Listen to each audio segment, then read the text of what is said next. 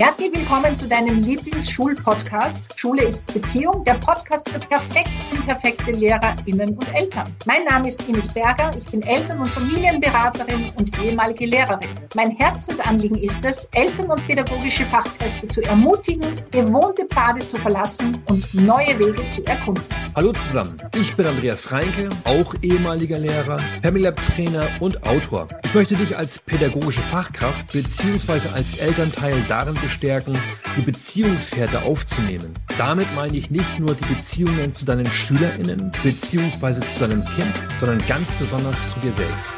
Und gemeinsam möchten wir euch durch die Wirren des alltäglichen Beziehungsdschungels in Schule und Familie begleiten. Wir werden in diesem Podcast unser Wissen und unseren Erfahrungsschatz aus nahezu vier Jahrzehnten im Lehrberuf mit einbringen. Unser Anliegen ist es, mit diesem Podcast das Thema Schule zu enternsten, damit der schulische Duft in der Bäckerei von mehr Freude und Leichtigkeit geprägt ist. Ja, herzlich willkommen zu einer weiteren Folge unseres Lieblingsschulpodcasts Schule ist Beziehung. Hallo, lieber Andreas. Ines, ich grüße dich. Schön, dich zu sehen und zu hören. Ja, finde ich auch. Wir haben in der letzten Folge äh, habe ich mich ja festgelegt, was ich gerne machen möchte. Und zwar mir geht es jetzt nicht um die Einschulung, sondern um Schulwechsel. Ja. Warum ist mir das so wichtig? Weil ich habe ja immer in einem Gymnasium unterrichtet und da kamen die Schüler oft aus dieser hoffentlich geschützten äh, Volksschule, also bei euch Grundschule. Und die Eltern mit so großen Erwartungen, also so dieser nächste Schritt, oh, jetzt wird's noch ernstlicher. Ja, also diese, was wird jetzt da sein?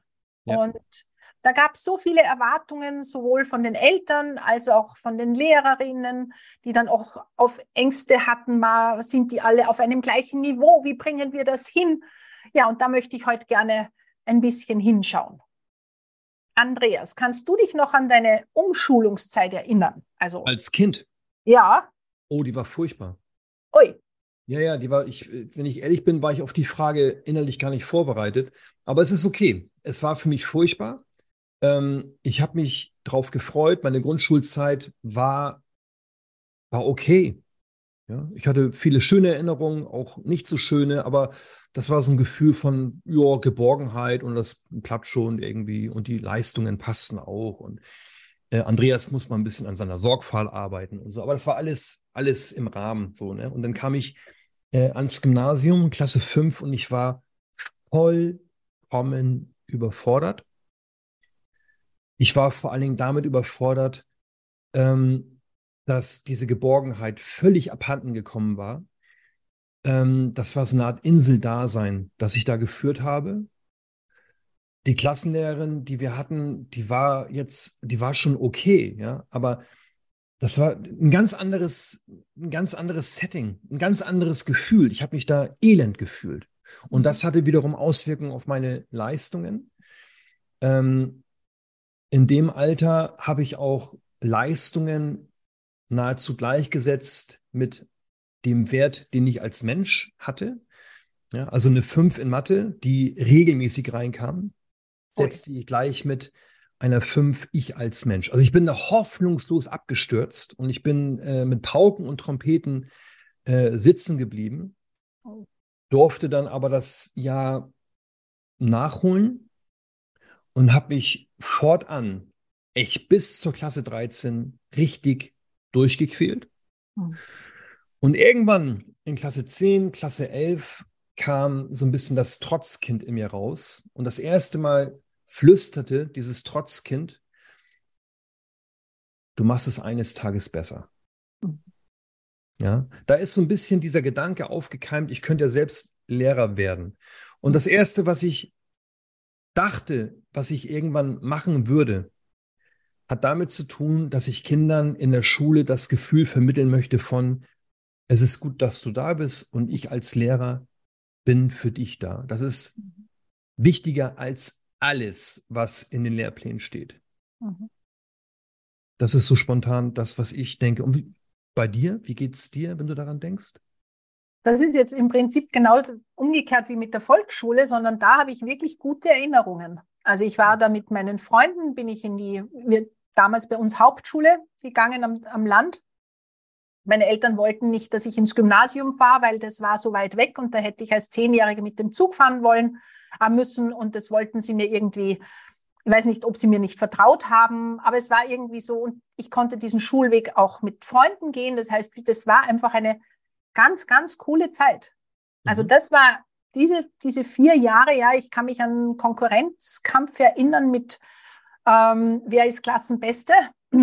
Ähm, das war so, also ich war so die brave, angepasste Schülerin, die tut, was man von ihr erwartet. Und da hatte ich auch massiven Ehrgeiz, zumindest meistens. Also die Zeit war für mich wirklich okay. Ja. Und das, warum mir das jetzt so eingefallen ist letztes Mal, warum mir die Folge so wichtig ist, da geht es eher um die die 19 Jahre, die ich erlebt habe, den Schulwechsel, wenn, welch, wenn die Kinder aus der Grundschule kamen ins Gymnasium und ich schon Lehrerin war, weil da waren so unglaublich große Erwartungen an die Kinder, die die gar nicht erfüllen konnten. Ja, und ich möchte heute wirklich einladen, sich so in diese Perspektive von so einem zehnjährigen Kind ja so einzulassen da kommst du, so wie du das gesagt hast, aus so einer meist hoffentlich behüteten Grundschul-, Volksschulzeit mit ein, vielleicht zwei LehrerInnen, ja, wo hoffentlich eine gute Beziehung da war. Und dann stehst du meistens in einem riesen Schulgebäude. Also unsere letzte Schule, die hatte 1200 Schüler. Das war ein riesen Kasten mit zwölf LehrerInnen lauter Fächern, die du nicht kennst. Du weißt nicht, ja, hoffentlich hast du ein paar Freunde mit, bist nicht ganz alleine in der Klasse und trotzdem, selbst wenn Freunde da sind, ist es so ein Wow, alles neu. Ja, und ich habe in der ersten Schulwoche zum Beispiel immer wieder oder 14 Tage oft heulende Erstklässler gefunden, also fünfte Schulstufe, die sich einfach im Schulhaus verlaufen hatten. Ja, also das allein und jeder Lehrer will etwas anderes. Ja, in Englisch muss man, keine Ahnung, den Einser plötzlich ohne Hackerl und den Siebener ohne Strich und was da alles für Erwartungen sind. Und bei dem darf man die Farbe nicht verwenden, aber dafür muss man die Farbe verwenden. Und das alleine mal nur zu koordinieren, was das für eine Leistung und für eine wirklich auch oft am Anfang Überforderung für die Kinder ist, sich da drin recht zu finden. Und man will die Eltern natürlich auch nicht enttäuschen. Und wenn man gute Noten hatte, dann will man die beibehalten und dann kommen die ersten normalen Noten. Ja, ich weiß nicht, wie es in Deutschland ist, aber in Österreich ist es wirklich oft so, dass die mit lauter sehr gut aus der Volksschule oft kommen. Das ist auch oft die Voraussetzung, um in manche Gymnasien zu kommen, was ja absurd ist. Ja, und plötzlich sind die Kinder mit Noten äh, über, äh, konfrontiert, die sie so noch nie gekannt hatten. Ja. Auch das wieder. Ja, also das ist so mhm. eine, ja, da möchte ich gerne enternsteln. Auch wenn es wenn sich's für mich gerade wirklich, weil ich habe da so viel erlebt und man kann da so viel falsch machen aus einem Ehrgeiz heraus oder einer, einem Anspruch an sich, da alles richtig machen zu müssen, als Mutter, als Vater, als Lehrerin, statt zu sagen, hey, bitte, raus mit dem Druck und jetzt lassen wir sie doch mal ankommen. Und wir begleiten dieses Ankommen. ja, also Ehrgeiz, ich denke manchmal über das Wort Ehrgeiz nach und denke so, mal ehrlich, sollten wir nicht eher das Wort Angst bemühen, mhm. um diesen Antrieb zu beschreiben, mhm. der uns dazu bringt, dass wir permanent versuchen, perfekt zu sein, mhm. den Anforderungen gerecht zu werden. Ja, also ich mhm. glaube, das ist oft Angst. Ehrgeiz ist eigentlich noch etwas anderes. Und ich habe nichts gegen Ehrgeiz. Ja? Also es ist wunderbar. Wenn ich keinen Ehrgeiz hätte, könnte ich diesen Podcast nicht machen und keine Bücher schreiben und so weiter. Aber das ist nicht angstbesetzt, was ich hier mit dir tue oder in meiner Arbeit. Ähm, ich glaube, was enorm wichtig ist, also ich stelle mir gerade vor, ich bin Lehrkraft, höre diesen Beitrag und denke, naja, okay, einerseits stimme ich dem zu und auf der anderen Seite die Strukturen in unserer Schule mitsamt der Herausforderungen und so weiter, die sind so, wie sie sind. Und das kann ich absolut nachvollziehen. Mal angenommen, wir könnten im Außen erstmal nichts verändern, sind wir trotzdem oder gerade deswegen aufgefordert, ich nenne es ja immer Duft in der Bäckerei, für einen Duft in der Bäckerei zu sorgen, der geprägt ist von ich sehe dich. Mhm. Und das fehlt vielen Kindern. Ich sage auch bewusst jetzt Kindern. Ja? Im Alter von zehn Jahren sind das noch Kinder. Ja? Die kommen oft, nicht überall und immer, aber die kommen oft an Schulen, an weiterführende Schulen und sollen plötzlich sich verhalten wie Erwachsene. Und sollen da Dinge tun, also würden wir als Erwachsene in so ein Setting kommen, ja, uns würde es ganz oft damit eben auch nicht gut tun. Wenn ich, wenn ich mit Eltern spreche, mit Kindern spreche, die Probleme haben in diesen Klassen 5, 6, dann frage ich immer, ja, wie, wie ist denn das? Also in, in eurer Klasse, sprecht ihr auch mal miteinander? Ja, ja, sagen die meisten. Wir sprechen auch. Und ich frage dann, und worüber sprecht ihr? Naja, darüber, was, was anliegt in der Woche. Ja, welche, welche Briefe zu Hause abgegeben werden müssen. Orga. Hm. Es geht meistens um Orga. Es geht darum, ähm, lassen, also ihr müsst nächste Woche dieses mitbringen und das und denkt dran am Freitag und so weiter. Was wir alle brauchen, und das ist ja kein Spinnkram von irgendeinem so Heini, das sind Grundbedürfnisse. Wir brauchen es, dass wir gerade in so einer Umgebung das Gefühl haben, gesehen zu werden, gehört zu werden. Ja, da interessieren sich Menschen für uns. Mhm. Ich kann auch mal blöd sein. Ja. Mhm. Das fehlt vielen Kindern, gerade in dieser Phase des Umbruchs. Und da sind wir, glaube ich, wirklich, wirklich aufgefordert. Und das geht vor allen Dingen auch in Richtung KlassenlehrerInnen und Klassenlehrer, hier lieber mal fachlich etwas parken. Nimm es mal so, parken. Und viel mehr Zeit investieren darin, dass man in der Klasse etwas anbahnt, dass man gemeinsame Erlebnisse ermöglicht, dass man zusammen frühstückt, dass man rumblödelt, ja, dass man Musik hört. Diese Inseln brauchen wir, dann können wir auch eher das aushalten und ertragen, was es an irrsinnigen Sachen sonst noch gibt in der Schule. Ja. Du Kraft schöpfen. Ne? Ja, ja. Also ankommen dürfen. Ja. Mhm. Montags mal in einer langen, schönen Runde sitzen und darüber sprechen, ja, Mensch, wie geht's euch? Und, und das kommt zu kurz. Es, ich glaube echt, mhm. das kommt zu kurz. Mhm. Ja, und ich höre schon die LehrerInnen, die dann sagen, ja, aber wir müssen doch, und ich weiß das, ja, und der Lehrplan, und wir müssen doch. Und gleichzeitig weiß ich auch, und äh, das kommt ja immer wieder das Gleiche, auch in meinen Fortbildungen immer wieder dieses, ja, aber wir haben dafür keine Zeit. Und ich sage dann wirklich manchmal sehr provokant, ja, ihr habt auch Zeit zu schimpfen. Mhm. Ja. Und ich kann sehr wohl also wenn ich jetzt sage, ja, ich kann mir nicht eine Stunde am Montag Zeit nehmen, um zu frühstücken. Ja, geht vielleicht wirklich nicht jeden Montag. Aber ich kann jeden Tag sagen, hey Leute, wie geht's euch?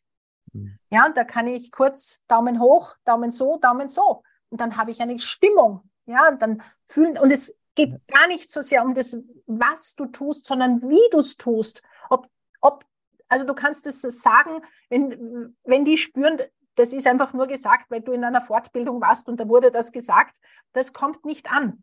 Aber es braucht diese Haltung zu sagen, hey, ich bin für euch da. Und ich könnte mir vorstellen, also ich habe Ihnen, ich kann mich erinnern, wie ich die erste Klasse übernommen habe, war so der Einstieg, hey Leute, habt ihr überhaupt hierher gefunden? Wie ist es für euch hier? Wie, ja, weil ich sage, da war ich, glaube ich, erst zwei Jahre an dieser Schule, da hatte ich gewechselt und gesagt, wisst ihr, manchmal verlaufe ich mich immer noch und denke, wow, wo bin ich denn jetzt? Ja, also diesen Druck rausnehmen, dass die einfach hören, ah, das ist normal, was ich gerade fühle, mhm. dass ich da jetzt überfordert bin. Und zu sagen, hey, es ist okay und du gib dir diese Zeit. Und auch den Eltern zu sagen, hey, bitte, das Kind braucht Unterstützung. Ja, manche Kinder kriegen es auch alleine hin. Wunderbar. Ja, aber, und trotzdem zu sagen, hey, es ist normal, dass ein Kind vielleicht bis Ostern braucht, um anzukommen, um diese ganzen Hürden, die da sind, diese Anforderungen, einfach einmal, ja, so ein Gefühl dafür zu bekommen, was, was wollen die eigentlich alle von mir?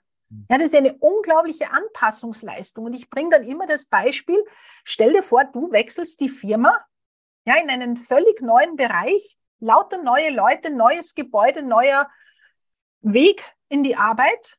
Und irgendjemand würde von dir erwarten, dass du innerhalb einer Woche genau die Dinge weißt, die ein Kollege, der schon seit drei Jahren da ist. Da kann man sich nur überfordert fühlen, selbst als Erwachsene. Und den Kindern zu sagen, hey, du kriegst das hin, ja, das ist herausfordernd, aber du schaffst das. Wir sind für, für dich da, sowohl die Lehrerinnen als auch die Eltern. Und wir kriegen das gemeinsam hin, dass du eine hoffentlich gute Schulzeit hast. Mit allen. Und das heißt nicht, dass du immer glücklich und immer fröhlich bist, sondern ja, da gehört auch dazu, dass man manchmal sich Sorgen hat, dass man manchmal zu spät zu lernen beginnt, dass man manchmal gar nicht weiß, wie Lernen geht. Ja, also das ist ja das Nächste. Zu glauben, dass Schüler wissen müssten, wie Lernen geht. Und keiner bringt es dir bei. Also in vielen Schulen ist es ja jetzt dann schon in der fünften Klasse so Lernen, Lernen. Aber da haben die wenigsten noch Probleme. Dann, wenn die Probleme kommen, dann gibt es es nicht mehr. Und dann geht man davon aus, die müssten wissen, wie das geht. Ja. Also das ist, das ist ja, das ist ja äh, witzig. Also dieser Aspekt ist wirklich fast witzig, weil ja nicht mal wir wissen, wie Lernen geht. Ja, also was weiß ich, was, was ich darüber, was gerade in deinem Gehirn passiert. Ja, wir, oh. wir wissen so ein paar Eckdaten. Wir, unser Wissen übers Lernen ist hm. gestiegen in den letzten Jahren und das ist wunderbar. Aber ich habe das mal in einem ähm, kurzer Exkurs in einer Veranstaltung, die nur gedacht war für Schulleitungen. Da war es ein bisschen zufällig dabei. Da ging der Moderator mit dem Mikrofon durch die Gegend und fragte die Schulleitungen, was ist Lernen? Mhm. Ja, das war ein Gestammel. Ja. Was wir aber wissen, um jetzt zurückzukehren, ist, ähm, Beziehungen und Lernen sind zwei Seiten einer Medaille. Ich glaube, das ist eines der Grundprobleme an unseren Schulen, dass wir immer noch glauben, dass Lernen so ein abgeschlossenes Universum wäre. Ja? Also da gibt es den Lernenden und da gibt es einen Lerninhalt und da wird gelernt. Punkt. Mhm. Wir wissen ja aber heute, dass jedes Lernen zustandsspezifisch ist. Ja? Hüter nannte es das Beifanglernen. Mhm. Das heißt, der Zustand, in dem ich mich befinde, hat maßgeblich Auswirkungen darauf, wie ich lerne und was ich lerne und ob es nachhaltig ist. Mit anderen Worten, wir dürfen uns, also wir, wir können nicht so nach dem Motto verfahren, wenn mal Zeit ist, kümmern wir uns um die Beziehungen. Mhm. Gute Beziehungen sind die Grundlage fürs Lernen. Ich kann nicht gut, konstruktiv, intelligent, nachhaltig lernen, ähm, wenn das Umfeld, ja, der, das Klima, wenn die Beziehungen in meiner Umwelt ähm, destruktiv sind, wenn die nicht stattfinden. Das heißt, ich als Lehrkraft kann mit einem guten Gewissen zum Schulleiter sagen, also Herr Schmidt, ähm, dass die Lehrpläne nämlich sehr ernst. Ich weiß aber, ich weiß aber, dass wir uns erst dann den Lehrplaninhalten zuwenden können, wenn in unserer Klasse eine Aura der Wertschätzung geschaffen wurde. Und dafür bin ich verantwortlich. Und deswegen investiere ich in den ersten vier Monaten 45 Stunden, 80 Stunden dafür, dass wir ein gutes Klima schaffen. Mhm. Das ist so schön, wie du das gesagt hast und dieses Beifanglernen. Ich bin ja in der Akademie für Familiencoaching und wir machen ja diese Abschlussevents. Und das ist ganz spannend. Dieses Beifanglernen kommt bei dieser Abschlussprüfung, also kam, wir haben es jetzt umgestellt, ist egal, aber als das noch live war, kam genau das bei so vielen Teilnehmerinnen wieder raus. Diese Panik vor Prüfungen, um Gottes Willen, also da waren wirklich Panikattacken dabei, da war Prüfungsangst massiv. Und es waren gestandene, wunderbare Frauen mitten im Leben mhm. und plötzlich, und die, das war unglaublich, was da wieder überschwappt. Ja, und das glaube ich, das ist etwas, was wir nicht vergessen dürfen, was wirklich auch gesellschaftspolitisch so wichtig ist, dass diese Beziehungskultur stimmt, weil gerade jetzt, wo es in Richtung KI geht, ja, und, und so viele Jobs wird es nicht mehr geben und so weiter, ob mit oder ohne KI, völlig egal. Ähm, so viele Leute wollen sich nicht umschulen lassen, weil diese Schulangst wieder hochkommt. Ich muss wieder, ja, lernen, um Gottes Willen. Ja, und es ist so negativ behaftet, statt zu sagen, hey, bitte, wie cool. Ja, also allein, was wir jetzt da gelernt haben, diesen Podcast, bis das alles funktioniert. Ja, das ist ja auch Lernen. Ja, also das, diese Neugierde, Neues auszuprobieren. Und wie der Gerald Hüther sagt, und wenn, wenn das verloren geht, dann haben wir aufgehört zu leben. Ja, dann leben wir unser Leben ab und funktionieren. Und ja, aber diese Freude am Lernen und das zu schauen, dass die Kinder, dass den Kindern erhalten wird mit dem System oder trotz des Systems. Und da haben Lehrkräfte unglaublich viel Macht. Und natürlich auch Eltern. Ja, na klar. Und wenn man, wenn man Eltern hier ein Angebot machen kann, dass sie nicht aus ihrer Erlebniswelt herauszieht, dann sind Eltern nach meiner Erfahrung sehr, sehr offen. Also wenn man Eltern irgendwas vorsetzt, ohne das gut zu begründen, mhm. in, wenn wir von oben herab irgendwie referieren, ja, dann gehen die in eine Abwehrhaltung. Ja, das mache ich ja genauso. Mhm. Ähm, wenn man aber Eltern das gut begründen kann, weswegen man zum Beispiel in diesen ersten Wochen viel Zeit investiert, mhm. um ein Klima zu schaffen, ja, eine Aura der Wertschätzung, dann werden zumindest sehr viele Eltern hellhörig, die werden offen. Die mhm. kennen ja auch erstmal nichts anderes als das, was sie in der eigenen Schulzeit erlebt haben. Und viele von denen sind einfach nur dankbar. Mhm. Die sind einfach nur dankbar.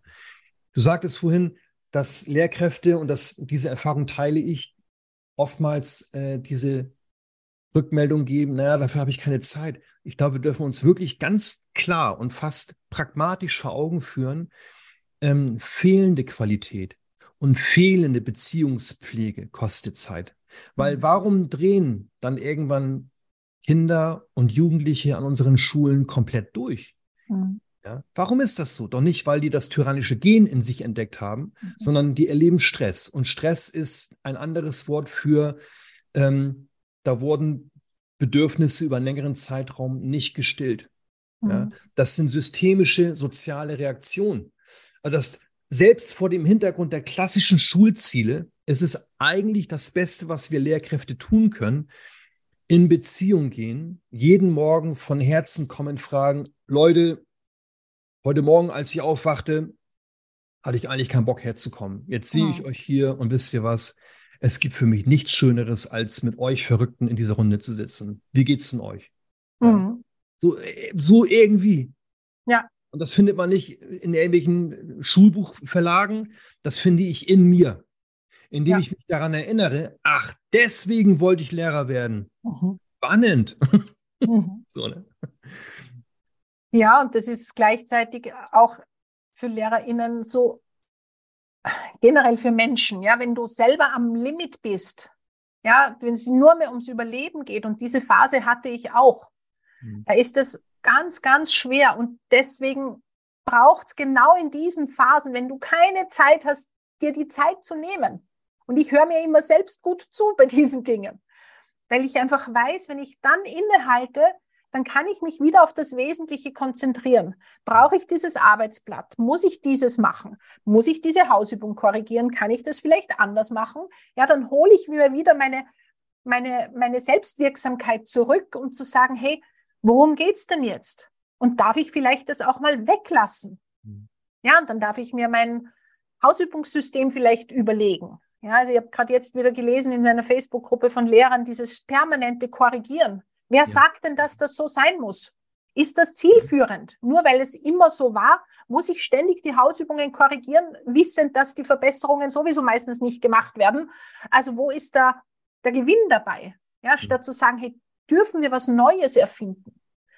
Und jetzt sind wir wieder ausgebüxt aus unserem Startding mit diesem, diese Zeit. Also mir geht es wirklich darum, sich diese Zeit zu geben, den Kindern die Zeit zu geben, aber auch mir, um in einer Klasse anzukommen, um ein Miteinander aufzubauen. Und einer meiner Lieblingskollegen hat mir damals gesagt, da war ich das erste Mal Klassenvorständin, und er hat gesagt, die Zeit, die du in diesem ersten Jahr investierst in deine Klasse, die kommt dir die nächsten Jahre zugute. Und genau so war's. Ja, wir haben viele Veranstaltungen gemacht. Ja, das hat mich viel Zeit gekostet, aber ich habe es geliebt, den mhm. Kontakt zu den Eltern, zu den Schülern. Wir haben gelacht, wir haben getrunken. Ähm, wir haben uns natürlich auch über Schule ausgetauscht, aber da war genau diese Beziehung, ist dadurch entstanden. Und wenn es dann Probleme und Konflikte gab, dann war die Basis da, um eine wirklich gute Lösungen zu finden, weil eben das Vertrauen da war und weil die mich gekannt haben und weil ich sie gekannt hatte. Und das ist das was so, so wichtig ist, weil dann darf es auch leichter gehen. Ja, wenn die Beziehung gut ist, dann geht alles viel leichter. Ja. Von Martin Buber stammt ja der wunderbare Satz, die Welt, in der wir leben, entsteht aus der Qualität der Beziehungen. Mhm. Und da ich davon ausgehe, dass an unseren Schulen Leben passiert, gilt das auch für Schule. Ja. Mhm. Die Schulen, in denen wir leben, die Qualität der Schulen, in denen wir leben, entsteht aus der Qualität der Beziehungen. Mhm. Und liebe Ines, abschließend möchten wir vielleicht und ganz gewiss auch die Lehrkräfte in dieser Runde einladen, sich selbst Zeit zu nehmen. Mhm. Ähm, wir laden ein nach München vom 8. bis zum 10. September, drei Tage. Ähm, wir warnen davor, dass ihr mit äh, Lachmuskelnkater, das war kein schönes Wort, aber ihr wisst, was ich meine, nach Hause fahrt und mit vielen reichen Erfahrungen. Mhm. Wir wollen einladen, im Miteinander äh, auch mal ein Stück weit nach innen zu gehen, um zu schauen, ach, das passiert in mir. Mhm. Alles klar. Ja. Ah, da meldet sich ein alter Gehorsam in mir. Okay, bekomme ich den einfach mal so weg? Nö. Erstmal trinken wir gemeinsam einen Kaffee. Mein Gehorsam und ich trinken einen Kaffee. Ja. Und dann schauen wir weiter. Ja. Genau. So, also das werden drei Tage und ich, äh, ich, ich zu meiner Tochter sage ich immer, ich verspreche gar nichts. Mhm. Ja, also das möchte ich auch hier fast vermeiden. Aber ich sage jetzt schon mal an, diese drei Tage werden so nachhaltig sein, dass das Schuljahr, das dann noch folgt, das wird anders sein als alle anderen Schuljahre, die ihr bisher erlebt habt. Ja. ja. Und das kann man sich wert sein, da auch mal was zu investieren. Ja. Und wir werden wirklich viel lachen. Ja. Und wir haben eine dankbar. Oh ja. Ach, ich freue mich riesig. Geht mir auch so, Ines. Ines, ähm, ich würde sagen, bis hierhin. Ja. Wünschen Vielen wir Dank. allen einen wunderbaren Tag. Danke dir wieder für das tolle Gespräch und ich freue mich auf mehr. Geht mir genauso. Tschüss. Papa. Baba. Wir freuen uns sehr, dass du heute in unserem Podcast Schule ist Beziehung, der Podcast für perfekt unperfekte LehrerInnen und Eltern hineingehört hast. Wenn dir unser Podcast gefällt und du keine Folge mehr verpassen willst, dann abonniere uns doch und hinterlasse uns eine 5-Sterne-Bewertung. Wir freuen uns sehr, wenn du ihn teilst und in die Welt hinaustrickst. Denn gemeinsam können wir Schule enternsteln. Doch dafür braucht es jeden und jede von uns im Schulsystem.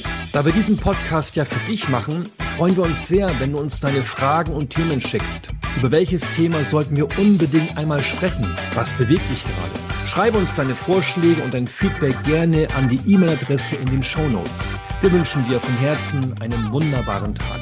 Deine Ines und dein Andreas.